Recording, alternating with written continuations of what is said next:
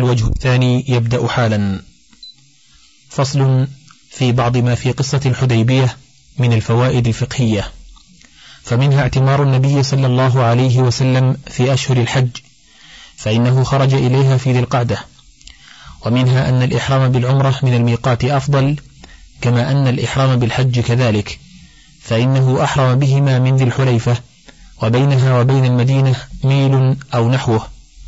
وأما حديث من أحرم بعمرة من بيت المقدس غفر له ما تقدم من ذنبه وما تأخر وفي لفظ كانت كفارة لما قبلها من الذنوب فحديث لا يثبت وقد اضطرب فيه إسنادا ومتنا اضطرابا شديدا.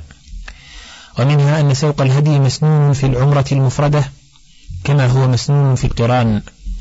ومنها أن إشعار الهدي سنة لا مثلة منهي عنها.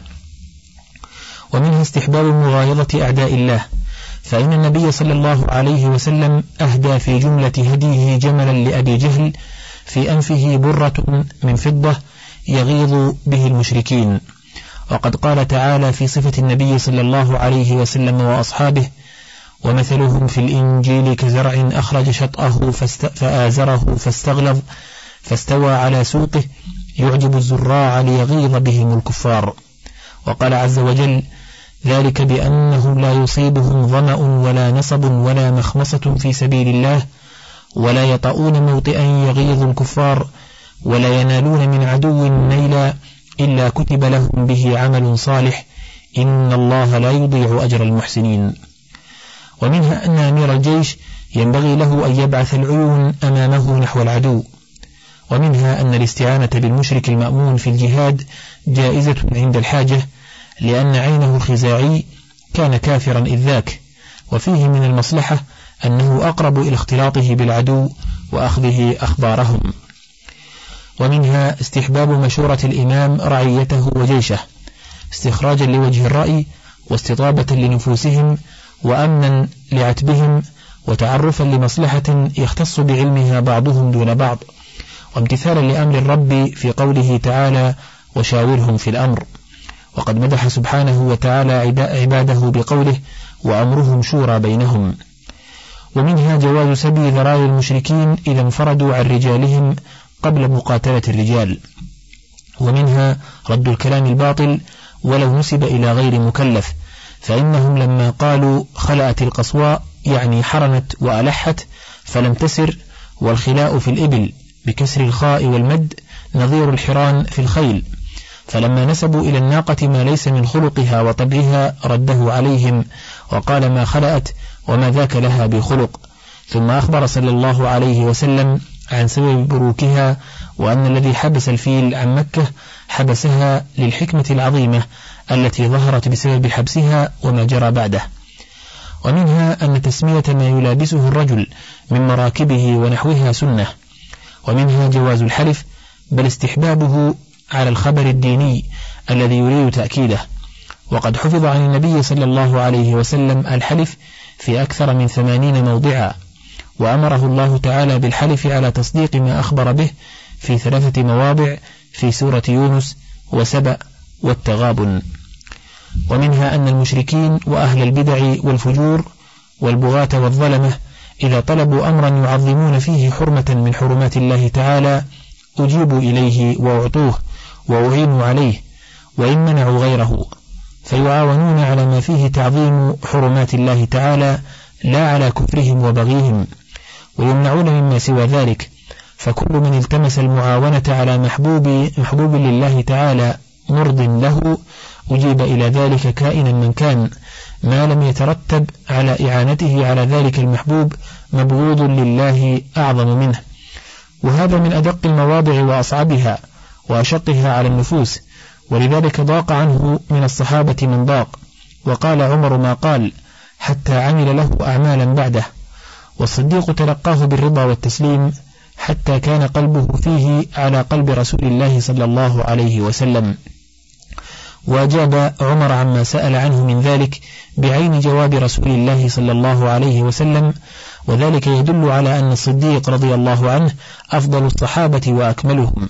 وأعرفهم بالله تعالى ورسوله صلى الله عليه وسلم وأعلمهم بدينه وأقومهم بمحابه وأشدهم موافقة له. ولذلك لم يسأل عمر عما عرض له إلا رسول الله صلى الله عليه وسلم وصديقه خاصة دون سائر أصحابه. ومنها أن النبي صلى الله عليه وسلم عدل ذات اليمين إلى الحديبية. قال الشافعي بعضها من الحل وبعضها من الحرم. وروى الإمام أحمد في هذه القصة أن النبي صلى الله عليه وسلم كان يصلي في الحرم وهو مضطرب في الحل.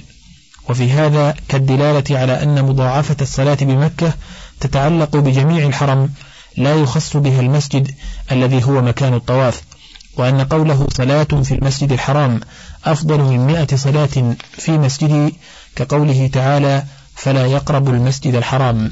وقوله تعالى سبحان الذي أسرى بعبده ليلا من المسجد الحرام وكان الإسراء من بيت أم هانئ. ومنها أن من نزل قريبا من مكة فإنه ينبغي له أن ينزل في الحل ويصلي في الحرم وكذلك كان ابن عمر يصنع. ومنها جواز ابتداء الإمام بطلب صلح العدو إذا رأى المصلحة للمسلمين فيه. ولا يتوقف ذلك على أن يكون ابتداء الطلب منهم.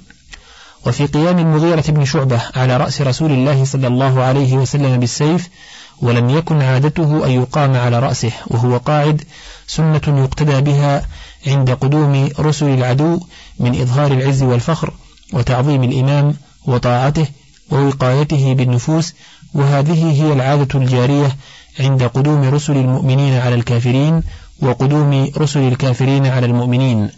وليس هذا من هذا النوع الذي ذمه النبي صلى الله عليه وسلم بقوله من أحب أن يتمثل له الرجال قياما فليتبوأ مقعده من النار كما أن الفخر والخيلاء في الحرب ليس من هذا النوع المذموم في غيره. وفي بعث البدن في وجه الرسول الآخر دليل على استحباب إظهار شعائر الإسلام لرسل الكفار. وفي قول النبي صلى الله عليه وسلم للمغيرة أما الإسلام فأقبل وأما المال فلست منه في شيء دليل على أن مال المشرك المعاهد معصوم وأنه لا يملك بل يرد عليه, يرد عليه فإن المغيرة كان قد صحبهم على الأمان ثم غدر بهم وأخذ أموالهم فلم يتعرض النبي صلى الله عليه وسلم لأموالهم ولا ذب عنها ولا ضمنها لهم لأن ذلك كان قبل إسلام المغيرة. وفي قول الصديق لعروة أنصص بذر اللات دليل على جواز التصريح باسم العورة إذا كان فيه مصلحة تقتضيها تلك الحال. كما أذن النبي صلى الله عليه وسلم أن يصرح لمن ادعى دعوى الجاهلية بهن أبيه ويقال له اعضد أير أبيك ولا يكنى له فلكل مقام مقال.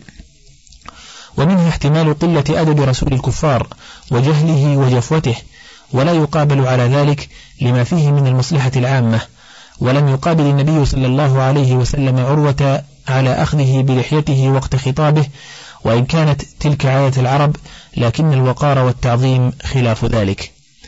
وكذلك لم يقابل رسول الله صلى الله عليه وسلم رسولي مسيلمة حين قال نشهد أنه رسول الله وقال لولا أن الرسل لا تقتل لقتلتكما. ومنها طهارة النخامة سواء كانت من رأس أو صدر. ومنها طهارة الماء المستعمل. ومنها استحباب التفاؤل وأنه ليس من الطيرة المكروهة لقوله لما جاء سهيل سهل أمركم. ومنها أن المشهود عليه إذا عرف باسمه واسم أبيه أغنى ذلك عن ذكر الجد لأن النبي صلى الله عليه وسلم لم يزد على محمد بن عبد الله وقنع من سهيل بذكر اسمه واسم أبيه خاصة واشتراط ذكر الجد لا أصل له. ولما اشترى العداء بن خالد منه صلى الله عليه وسلم الغلام فكتب له هذا ما اشترى العداء بن خالد ابن حوذة فذكر الجد فهو زيادة بيان تدل على أنه جائز لا بأس به ولا تدل على اشتراطه. ولما لم يكن في الشهرة بحيث يكتفى باسمه واسم أبيه ذكر جده فيشترط ذكر الجد عند الاشتراك في الاسم واسم الأب. وعند عدم الاشتراك اكتفي بذكر الاسم واسم الأب والله أعلم. ومنها أن مصالحة المشركين ببعض ما فيه ضيم على المسلمين جائزة للمصلحة الراجحة ودفع ما هو شر منه. ففيه دفع أعلى المفسدتين باحتمال أدناهما. ومنها أن من حلف على فعل شيء أو نذره أو وعد غيره به ولم يعين وقتا لا بلفظه ولا بنيته لم يكن على الفور بل على التراخي. ومنها أن الحلاق نسك وأنه أفضل عند الحلق من التقصير وأنه نسك في العمرة كما هو نسك في الحج وأنه نسك في عمرة المحصور كما هو نسك في عمرة غيره. ومنها أن المحصر ينحر هديه حيث أحصر من الحل أو الحرم وأنه لا يجب عليه أن يواعد من ينحره في الحرم إذا لم يصل إليه وأنه لا يتحلل حتى يصل إلى محله بدليل قوله تعالى والهدي معكوفا أن يبلغ محله ومنها أن الموضع الذي نحر فيه الهدي كان من الحل لا من الحرم لأن الحرم كله محل الهدي. ومنها أن المحتر لا يجب عليه القضاء لأنه صلى الله عليه وسلم أمرهم بالحلق والنحر ولم يأمر أحدا منهم بالقضاء والعمرة من العام القابل لم تكن واجبة ولا قضاء عن عمرة الإحصار فإنهم كانوا في عمرة الإحصار ألفا وأربعمائة وكانوا في عمرة القضية دون ذلك وإنما سميت عمرة القضية والقضاء لأنها العمرة التي قاضاهم عليها فأضيفت العمرة إلى مصدر فعله. ومنها أن الأمر المطلق على الفور وإلا لم يغضب لتأخيرهم الامتثال عن وقت الأمر. وقد اعتذر عن تأخيرهم الامتثال بأنهم كانوا يرجون النسخ فأخروا متأولين لذلك. وهذا الاعتذار أولى أن يعتذر عنه وهو باطل. فإنه صلى الله عليه وسلم لو فهم منهم ذلك لم يشتد غضبه لتأخير أمره. ويقول ما لي لا أغضب وأنا آمر بالأمر فلا أتبع وإنما كان تأخيرهم من السعي المغفور لا المشكور وقد رضي الله عنهم وغفر لهم وأوجب لهم الجنة. ومنها أن الأصل مشاركة أمته له في الأحكام إلا ما خصه الدليل ولذلك قالت أم سلمة اخرج ولا تكلم أحدا حتى تحلق رأسك وتنحر هديك وعلمت أن الناس سيتابعونه. فإن قيل فكيف فعلوا ذلك اقتداء بفعله ولم يمتثلوه حين أمرهم به؟ قيل هذا هو السبب الذي لأجله ظن من ظن أنهم أخروا الامتثال طمعا في النسخ. فلما فعل النبي صلى الله عليه وسلم ذلك علموا حينئذ أنه حكم مستقر غير منسوخ وقد تقدم فساد هذا الظن ولكن لما تغيظ عليهم وخرج ولم يكلمهم وأراهم أنه بادر إلى امتثال ما أمر به وأنه لم يؤخر كتأخيرهم وأن اتباعهم له وطاعتهم توجب اقتداءهم به بادروا حينئذ إلى الاقتداء به وامتثال أمره. ومنها جواز صلح الكفار على رد من جاء منهم إلى المسلمين وألا يرد من ذهب من المسلمين إليهم. هذا في غير النساء. وأما النساء فلا يجوز اشتراط ردهن إلى الكفار وهذا موضع النسخ خاصة في هذا العقد بنص القرآن ولا سبيل إلى دعوى النسخ في غيره بغير موجب.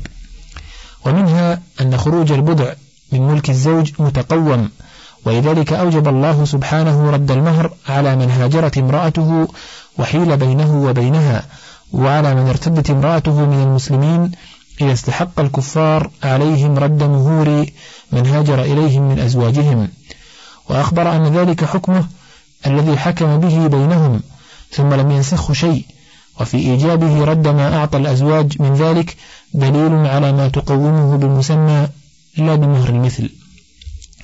ومنها أن رد من جاء من الكفار إلى الإمام لا يتناول من خرج منهم مسلما إلى غير بلد الإمام وأنه إذا جاء إلى بلد الإمام لا يجب عليه رده بدون الطلب فإن النبي صلى الله عليه وسلم لم يرد أبا بصير حين جاءه ولا أكرهه على الرجوع ولكن لما جاءوا في طلبه مكنهم من أخذه ولم يكرهه على الرجوع. ومنها أن المعاهدين إذا تسلموه وتمكنوا منه فقتل أحدا منهم لم يضمنه بدية ولا قود ولم يضمنه الإمام بل يكون حكمه في ذلك حكم قتله لهم في ديارهم حيث لا حكم للإمام عليهم. فإن أبا بصير قتل أحد الرجلين المعاهدين بذي الحليفة وهي من حكم المدينة ولكن كان قد تسلموه وفصل عن يد الإمام وحكمه. ومنها أن المعاهدين إذا عاهدوا الإمام فخرجت منهم طائفة فحاربتهم وغنمت أموالهم ولم يتحيزوا إلى الإمام لم يجب على الإمام دفعهم عنهم ومنعهم منهم وسواء دخلوا في عقد الإمام وعهده ودينه أو لم يدخلوا. والعهد الذي كان بين النبي صلى الله عليه وسلم وبين المشركين لم يكن عهدا بين أبي بصير وأصحابه وبينهم. وعلى هذا فإذا كان بين بعض ملوك المسلمين وبعض أهل الذمة من النصارى وغيرهم عهد جاز لملك آخر من ملوك المسلمين أن يغزوهم ويغنم أموالهم إذا لم يكن بينه وبينهم عهد كما أفتى به شيخ الإسلام في نصارى ملطية وسبيهم مستدلا بقصة أبي بصير مع المشركين. فصل في الإشارة إلى بعض الحكم التي تضمنتها هذه الهدنة. وهي أكبر وأجل من أن يحيط بها إلا الله الذي أحكم أسبابها فوقعت الغاية على الوجه الذي اقتضته حكمته وحمده. فمنها أنها كانت مقدمة بين يدي الفتح الأعظم الذي أعز الله به رسوله وجنده ودخل الناس به في دين الله أفواجا فكانت هذه الهدنة بابا له ومفتاحا ومؤذنا بين يديه. وهذه عادة الله سبحانه في الأمور العظام التي يقضيها قدرا وشرعا أن يوطئ لها بين يديها مقدمات وتوطئات تؤذن بها وتدل عليها.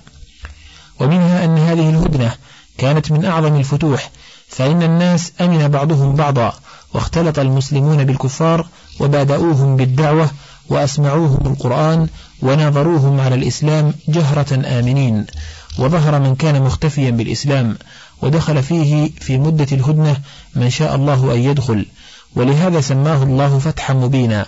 قال ابن قتيبة قضينا لك قضاء عظيما وقال مجاهد هو ما قضى الله له بالحديبية وحقيقة الأمر أن الفتح في اللغة فتح المغلق والصلح الذي حصل مع المشركين بالحديبية كان مسدودا مغلقا حتى فتحه الله. وكان من أسباب فتحه صد رسول الله صلى الله عليه وسلم وأصحابه عن البيت. وكان في الصورة الظاهرة ضيما وهضما للمسلمين وفي الباطن عزا وفتحا ونصرا. وكان رسول الله صلى الله عليه وسلم ينظر إلى ما وراءه من الفتح العظيم والعز والنصر من وراء ستر الرقيق وكان يعطي المشركين كل ما سألوه من الشروط التي لم يحتملها أكثر الصحابة ورؤوسهم وهو صلى الله عليه وسلم يعلم ما في ضمن هذا المكروه من محبوب وعسى أن تكرهوا شيئا وهو خير لكم. وربما كان مكروه النفوس إلى محبوبها سببا ما مثله سببي. فكان يدخل على تلك الشروط دخول واثق بنصر الله له وتأييده وأن العاقبة له وأن تلك الشروط واحتمالها هو عين النصرة وهو من أكبر الجند الذي أقامه المشترطون ونصبوه لحربهم وهم لا يشعرون. فذلوا من حيث طلبوا العز وقهروا من حيث أظهروا القدرة والفخر والغلبة وعز رسول الله صلى الله عليه وسلم وعساكر الإسلام من حيث انكسروا لله واحتملوا الضيم له وفيه فدار الدور وانعكس الأمر وانقلب العز بالباطل ذلا بحق وانقلبت الكسرة لله عزا بالله وظهرت حكمة الله وآياته وتصديق وعده ونصرة رسوله على أتم الوجوه وأكملها التي لا اقتراح للعقول وراءها. ومنها ما سببه سبحانه للمؤمنين من زيادة الإيمان والإذعان والانقياد على ما أحبوا وكرهوا وما حصل لهم في ذلك من الرضا بقضاء الله وتصديق موعوده وانتظار ما وعدوا به وشهود منه سبحانه ونعمته عليهم بالسكينة التي أنزلها في قلوبهم. أحوج ما كانوا إليه في تلك الحال التي تزعزع لها الجبال. فأنزل الله عليهم من سكينته ما اطمأنت به قلوبهم وقويت به نفوسهم وازدادوا به إيمانا. ومنها أنه سبحانه جعل هذا الحكم الذي حكم به لرسوله وللمؤمنين سببا لما ذكره من المغفرة لرسوله ما تقدم من ذنبه وما تأخر.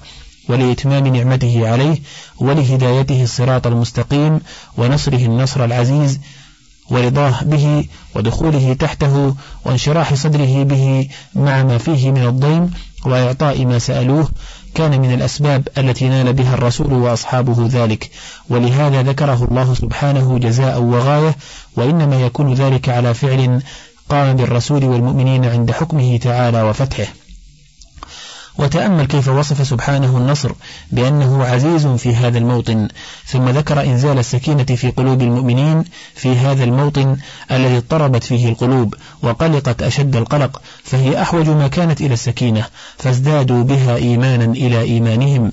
ثم ذكر سبحانه بيعتهم لرسوله وأكدها بكونها بيعة له سبحانه وأن يده تعالى كانت فوق أيديهم إذ كانت يد رسول الله صلى الله عليه وسلم كذلك وهو رسوله ونبيه فالعقد معه عقد مع مرسله وبيعته بيعته فمن بايعه فكأنما بايع الله ويد الله فوق يده وإذا كان الحجر الأسود يمين الله في الأرض فمن صافحه وقبله فكأنما صافح الله وقبل يمينه فيد رسول الله صلى الله عليه وسلم أولى بهذا من الحجر الأسود.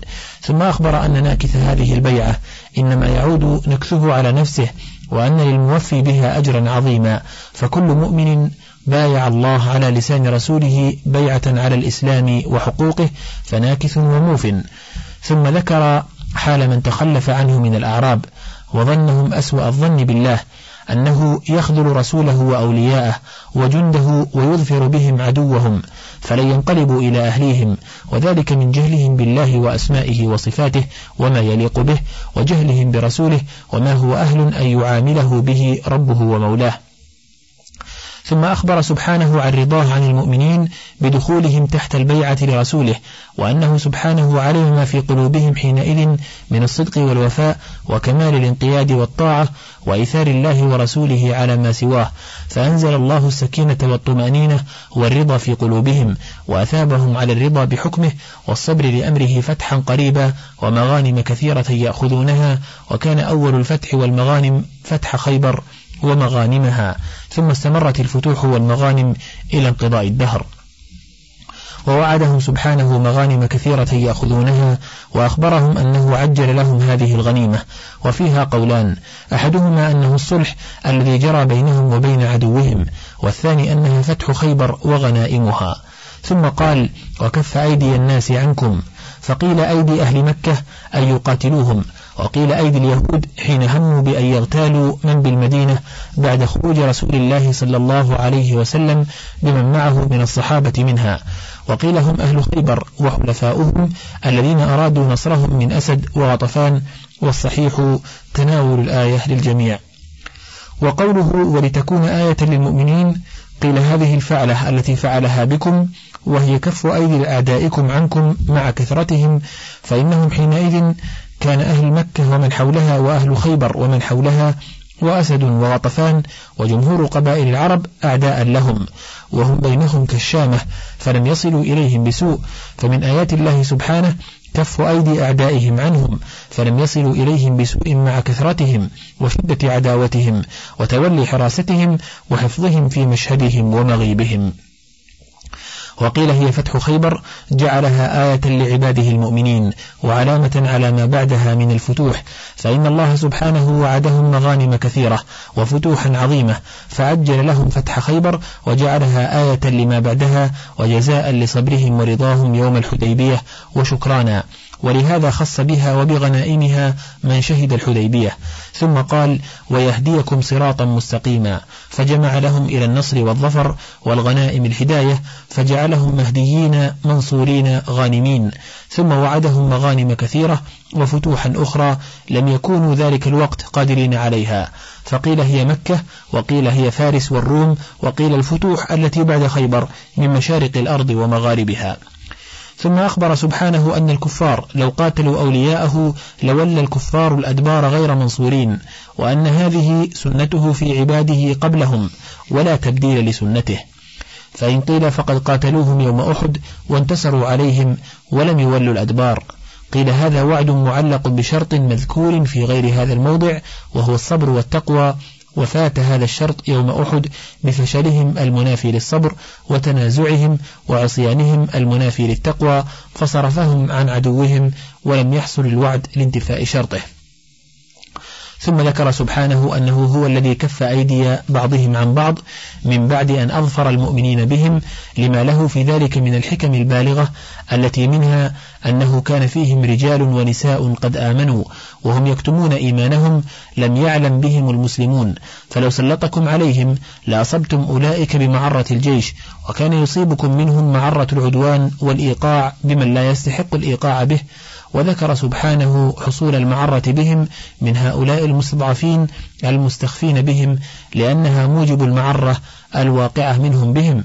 وأخبر سبحانه أنهم لو زايلوهم وتميزوا منهم لعذب أعداءه عذابا أليما في الدنيا إما بالقتل والأسر وإما بغيره ولكن دفع عنهم هذا العذاب لوجود هؤلاء المؤمنين بين أظهرهم كما كان يدفع عنهم عذاب الاستئصال ورسوله بين أظهرهم. ثم أخبر سبحانه عما جعله الكفار في قلوبهم من حمية الجاهلية التي مصدرها الجهل والظلم التي لأجلها صدوا رسوله وعباده عن بيته ولم يقروا ببسم الله الرحمن الرحيم ولم يقروا لمحمد بأنه رسول الله مع تحققهم صدقه وتيقنهم صحة رسالته بالبراهين التي شاهدوها وسمعوا بها في مدة عشرين سنة. وأضاف هذا الجعل إليهم وإن كان بقضائه وقدره كما يضاف إليهم سائر أفعالهم التي هي بقدرتهم وإرادتهم. ثم أخبر سبحانه أنه أنزل في قلب رسوله وأوليائه من السكينة ما هو مقابل لما في قلوب أعدائه من حمية الجاهلية. فكانت السكينة حظ رسوله وحزبه وحمية الجاهلية حظ المشركين وجندهم. ثم ألزم عباده المؤمنين كلمة التقوى وهي جنس يعم كل كلمة يتقي الله بها وأعلى نوعها كلمة الإخلاص وقد فسرت ببسم الله الرحمن الرحيم وهي الكلمة التي أبت قريش أن تلتزمها فألزمها الله أولياءه وحزبه وإنما حرمها أعداءه صيانة لها عن غير كفئها وألزمها من هو أحق بها وأهلها فوضعها في موضعها ولم يضيعها بوضعها في غير أهلها وهو العليم بمحال تخصيصه ومواضعه. ثم أخبر سبحانه أنه صدق رسوله رؤياه في دخولهم المسجد آمنين وأنه سيكون ولا بد ولكن لم يكن قد آن وقت ذلك في هذا العام. والله سبحانه علم من مصلحة تأخيره إلى وقته ما لم تعلموا أنتم فأنتم أحببتم استعجال ذلك والرب تعالى يعلم من مصلحة التأخير وحكمته ما لم تعلموه فقدم بين يدي ذلك فتحا قريبا توطئة له وتمهيدا. ثم أخبرهم بأنه هو الذي أرسل رسوله بالهدى ودين الحق ليظهره على الدين كله. فقد تكفل الله لهذا الأمر بالتمام والإظهار على جميع أديان أهل الأرض ففي هذا تقوية لقلوبهم وبشارة لهم وتثبيت وأن يكونوا على ثقة من هذا الوعد الذي لا بد أن ينجزه. فلا تظنوا أن ما وقع من الإغماض والقهر يوم الحديبية نصرة لعدوه ولا تخليا عن رسوله ودينه. كيف وقد أرسله بدينه الحق ووعده أن يظهره على كل دين سواه. ثم ذكر سبحانه ذكر رسوله وحزبه الذين اختارهم له ومدحهم بأحسن المدح وذكر صفاتهم في التوراة والإنجيل فكان في هذا أعظم البراهين على صدق من جاء بالتوراة والإنجيل والقرآن وأن هؤلاء هم المذكورون في الكتب المتقدمة بهذه الصفات المشهورة فيهم لا كما يقول الكفار عنهم إنهم متغلبون طالب ملك ودنيا. ولهذا لما رآهم نصارى الشام وشاهدوا هديهم وسيرتهم وعدلهم وعلمهم ورحمتهم وزهدهم في الدنيا ورغبتهم في الآخرة قالوا ما الذين صحبوا المسيح بأفضل من هؤلاء؟ وكان هؤلاء النصارى أعرف بالصحابة وفضلهم من الرافضة أعدائهم والرافضة تصفهم بضد ما وصفهم الله به في هذه الآية وغيرها ومن يهد الله فهو المهتد ومن يضلل فلن تجد له وليا مرشدا. فصل في غزوة خيبر. قال موسى بن عقبة ولما قدم رسول الله صلى الله عليه وسلم المدينة من الحديبية مكث بها عشرين ليلة أو قريبا منها ثم خرج غازيا إلى خيبر وكان الله عز وجل وعده إياها وهو بالحديبية. وقال مالك كان فتح خيبر في السنة السادسة والجمهور على أنها في السابعة وقطع أبو محمد ابن حزم بأنها كانت في السادسة بلا شك ولعل الخلاف مبني على أول التاريخ. هل هو شهر ربيع الأول شهر مقدمه المدينة أو من المحرم في أول السنة؟ وللناس في هذا طريقان. فالجمهور على أن التاريخ وقع من المحرم وأبو محمد ابن حزم يرى أنه من شهر ربيع الأول حين قدم وكان أول من أرخ بالهجرة يعلى ابن أمية باليمن كما رواه الإمام أحمد بإسناد صحيح. وقيل عمر بن الخطاب رضي الله عنه سنة ست عشرة من الهجرة. وقال ابن إسحاق حدثني الزهري عن عروة عن مروان ابن الحكم والمسور ابن مخرمة أنهما حدثاه جميعا. قال انصرف رسول الله صلى الله عليه وسلم عام الحديبية فنزلت عليه سورة الفتح فيما بين مكة والمدينة فأعطاه الله عز وجل فيها خيبر وعدكم الله مغانم كثيرة تأخذونها فعجل لكم هذه. فقدم رسول الله صلى الله عليه وسلم في ذي الحجة فأقام بها حتى سار إلى خيبر في المحرم. فنزل رسول الله صلى الله عليه وسلم بالرجيع واد بين خيبر وغطفان. فتخوف أن تمدهم غطفان فبات به حتى أصبح فغدا إليهم. انتهى. واستخلف على المدينة سباع بن عرفطة وقدم أبو هريرة حينئذ المدينة. فوافى سباع بن عرفطة في صلاة الصبح فسمعه يقرأ في الركعة الأولى كافها يا عين صاد. وفي الثانية ويل للمطففين. فقال في نفسه ويل لأبي فلان له مكيالان. إذا اكتال اكتال بالوافي وإذا كال كال بالناقص. فلما فرغ من صلاته أتى سباعا فزوده حتى قدم على رسول الله صلى الله عليه وسلم وكلم المسلمين فأشركوه وأصحابه في سهمانهم. وقال سلمة بن الأكوع خرجنا مع رسول الله صلى الله عليه وسلم إلى خيبر فسرنا ليلا. فقال رجل من القوم لعامر بن الأكوع ألا تسمعنا من هنيهاتك؟ وكان عامر رجلا شاعرا. فنزل يحدو بالقوم يقول اللهم لولا أنت ما اهتدينا ولا تصدقنا ولا صلينا فاغفر فداء لك ما اقتفينا وثبت الأقدام إلا قينا وأنزلا سكينة علينا إنا إذا صيح بنا أتينا وبالصياح عولوا علينا وإن أرادوا فتنة أبينا فقال رسول الله صلى الله عليه وسلم من هذا السائق؟ قالوا عامر. فقال رحمه الله. فقال رجل من القوم وجبت يا رسول الله لولا أمتعنا به. قال فأتينا خيبر فحاصرناهم حتى أصابتنا مخمصة شديدة. ثم إن الله تعالى فتح عليهم فلما أمسوا أوقدوا نيرانا كثيرة فقال رسول الله صلى الله عليه وسلم ما هذه النيران؟ على أي شيء توقدون؟ قالوا على لحم. قال على أي لحم؟ قالوا على لحم حمر إنسية فقال رسول الله صلى الله عليه وسلم أهريقوها واكسروها. فقال رجل يا رسول الله أو نهريقها ونغسلها؟ فقال أو ذاك. فلما تصاف القوم خرج مرحب يخطر بسيفه وهو يقول قد علمت خيبر أني مرحب.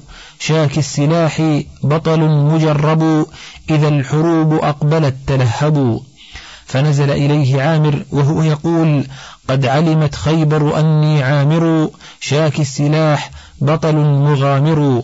فاختلفا ضربتين فوقع سيف مرحب في ترس عامر فذهب عامر يسفل له وكان سيف عامر فيه قصر فرجع عليه ذباب سيفه فأصاب عين ركبته فمات منه. فقال سلمة للنبي صلى الله عليه وسلم زعموا أن عامرا حبط عمله. فقال كذب من قاله إن له أجرين وجمع بين أصبعيه إنه لجاهد مجاهد قل عربي مشى بها مثله. فصل. ولما قدم رسول الله صلى الله عليه وسلم خيبر صلى بها الصبح وركب المسلمون فخرج أهل خيبر بمساحيهم ومكاتلهم. ولا يشعرون بل خرجوا لأرضهم فلما رأوا الجيش قالوا محمد والله محمد والخميس. ثم رجعوا هاربين إلى حصونهم. فقال النبي صلى الله عليه وسلم الله أكبر خربت خيبر الله أكبر خربت خيبر إنا إذا نزلنا بساحة قوم فساء صباح المنذرين.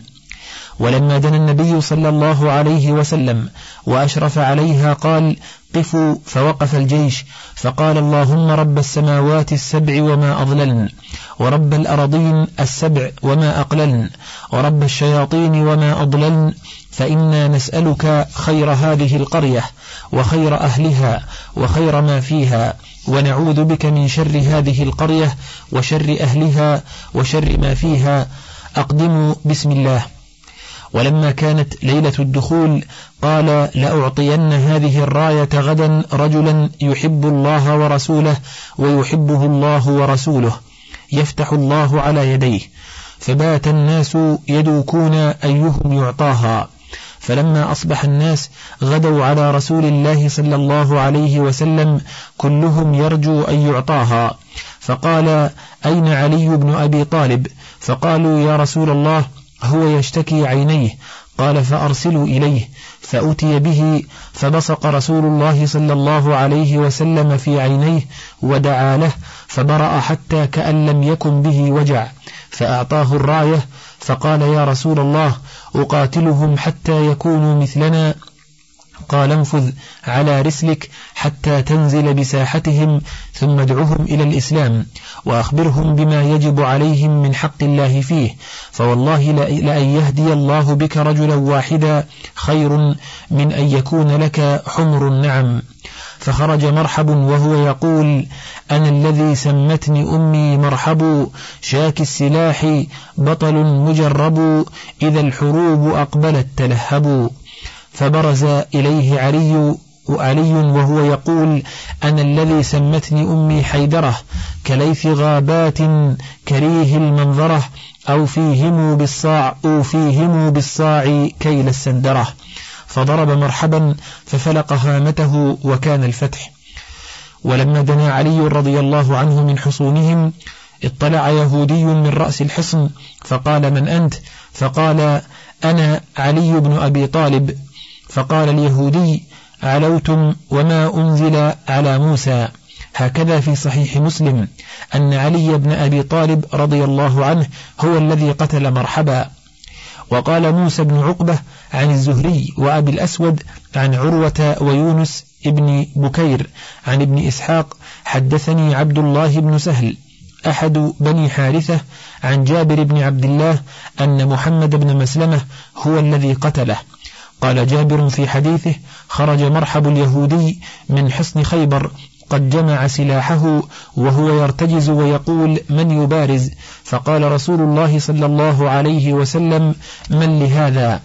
فقال محمد بن مسلمة أنا له يا رسول الله أنا والله الموتور الثائر قتلوا أخي بالأمس يعني محمود بن مسلمة وكان قتل بخيبر فقال قم إليه اللهم أعنه عليه. فلما, فلما دنا أحدهما من صاحبه دخلت بينهما شجرة فجعل كل واحد منهما يلوذ بها من صاحبه كلما لاذ بها منه اقتطع صاحبه بسيفه ما دونه منها. حتى برز كل واحد منهما لصاحبه وصارت بينهما كالرجل القائم ما فيها فنن ثم حمل على محمد فضربه فاتقاه بالدرقة فوقع سيفه فيها فعضت به فأمسكته وضربه محمد بن مسلمة فقتله. وكذلك قال سلمة بن سلامة ومجمع ابن الحارث إن محمد بن مسلمة قتل مرحبا.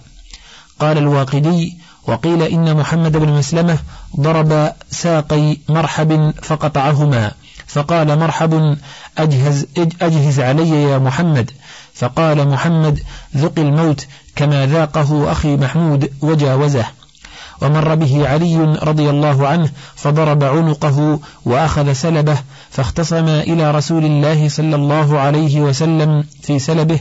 فقال محمد بن مسلمة يا رسول الله ما قطعت رجليه ثم تركته إلا ليذوق الموت وكنت قادرا أن أجهز عليه. فقال علي رضي الله عنه صدق ضربت عنقه بعد أن قطع رجليه فأعطى رسول الله صلى الله عليه وسلم محمد بن مسلمة سيفه ورمحه ومغفره وبيضته وكان عند آل محمد بن مسلمة سيفه فيه كتاب لا يدرى ما فيه حتى قرأه يهودي فإذا فيه هذا سيف مرحب من يذقه يعطب.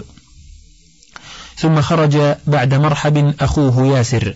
فبرز إليه الزبير فقالت صفية أمه يا رسول الله يقتل ابني. قال بل ابنك يقتله إن شاء الله. فقتله الزبير. قال موسى بن عقبة ثم دخل اليهود حصنا لهم منيعا يقال له القموص فحاصرهم رسول الله صلى الله عليه وسلم قريبا من عشرين ليلة وكانت أرضا وخمة شديدة الحر. فجهد المسلمون جهدا شديدا فذبحوا الحمر فنهاهم رسول الله صلى الله عليه وسلم عن أكلها.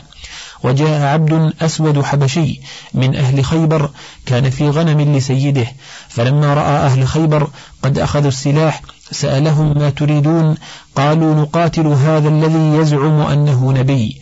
فوقع في نفسه ذكر النبي صلى الله عليه وسلم فأقبل بغنمه إلى رسول الله صلى الله عليه وسلم فقال ماذا تقول؟ وما تدعو إليه؟ قال أدعو إلى الإسلام وأن تشهد أن لا إله إلا الله وأني رسول الله وأن لا تعبد إلا الله. قال العبد فما لي إن شهدت وآمنت بالله عز وجل قال لك الجنة إن مت على ذلك. فأسلم ثم قال يا نبي الله إن هذه الغنم عندي أمانة فقال له رسول الله صلى الله عليه وسلم أخرجها من عندك وارمها بالحصباء فإن الله سيؤدي عنك أمانتك. ففعل فرجعت الغنم إلى سيدها فعلم اليهودي أن غلامه قد أسلم فقام رسول الله صلى الله عليه وسلم في الناس فوعظهم وحضهم على الجهاد. فلما التقى المسلمون واليهود قتل في من قتل العبد الأسود فاحتمله المسلمون إلى معسكرهم. فأدخل في الفسطاط فزعموا أن رسول الله صلى الله عليه وسلم اطلع في الفسطاط ثم أقبل على أصحابه وقال لقد أكرم الله هذا العبد وساقه إلى خير ولقد رأيت عند رأسه اثنتين من الحور العين ولم يصل لله سجدة قط. قال حماد بن سلمة عن ثابت عن أنس أتى رسول الله صلى الله عليه وسلم رجل فقال يا رسول الله إني رجل أسود اللون قبيح الوجه منتن الريح لا مال لي فإن قاتلت هؤلاء حتى أقتل أدخل الجنة قال نعم فتقدم فقاتل حتى قتل فأتى عليه النبي صلى الله عليه وسلم وهو مقتول فقال لقد أحسن الله وجهك وطيب ريحك وكثر مالك. ثم قال لقد رأيت زوجتيه من الحور العين ينزعان جبته عنه يدخلان فيما بين جلده وجبته. انتهى الشريط الخامس والثلاثون من كتاب زاد المعاد وله بقية على الشريط السادس والثلاثين.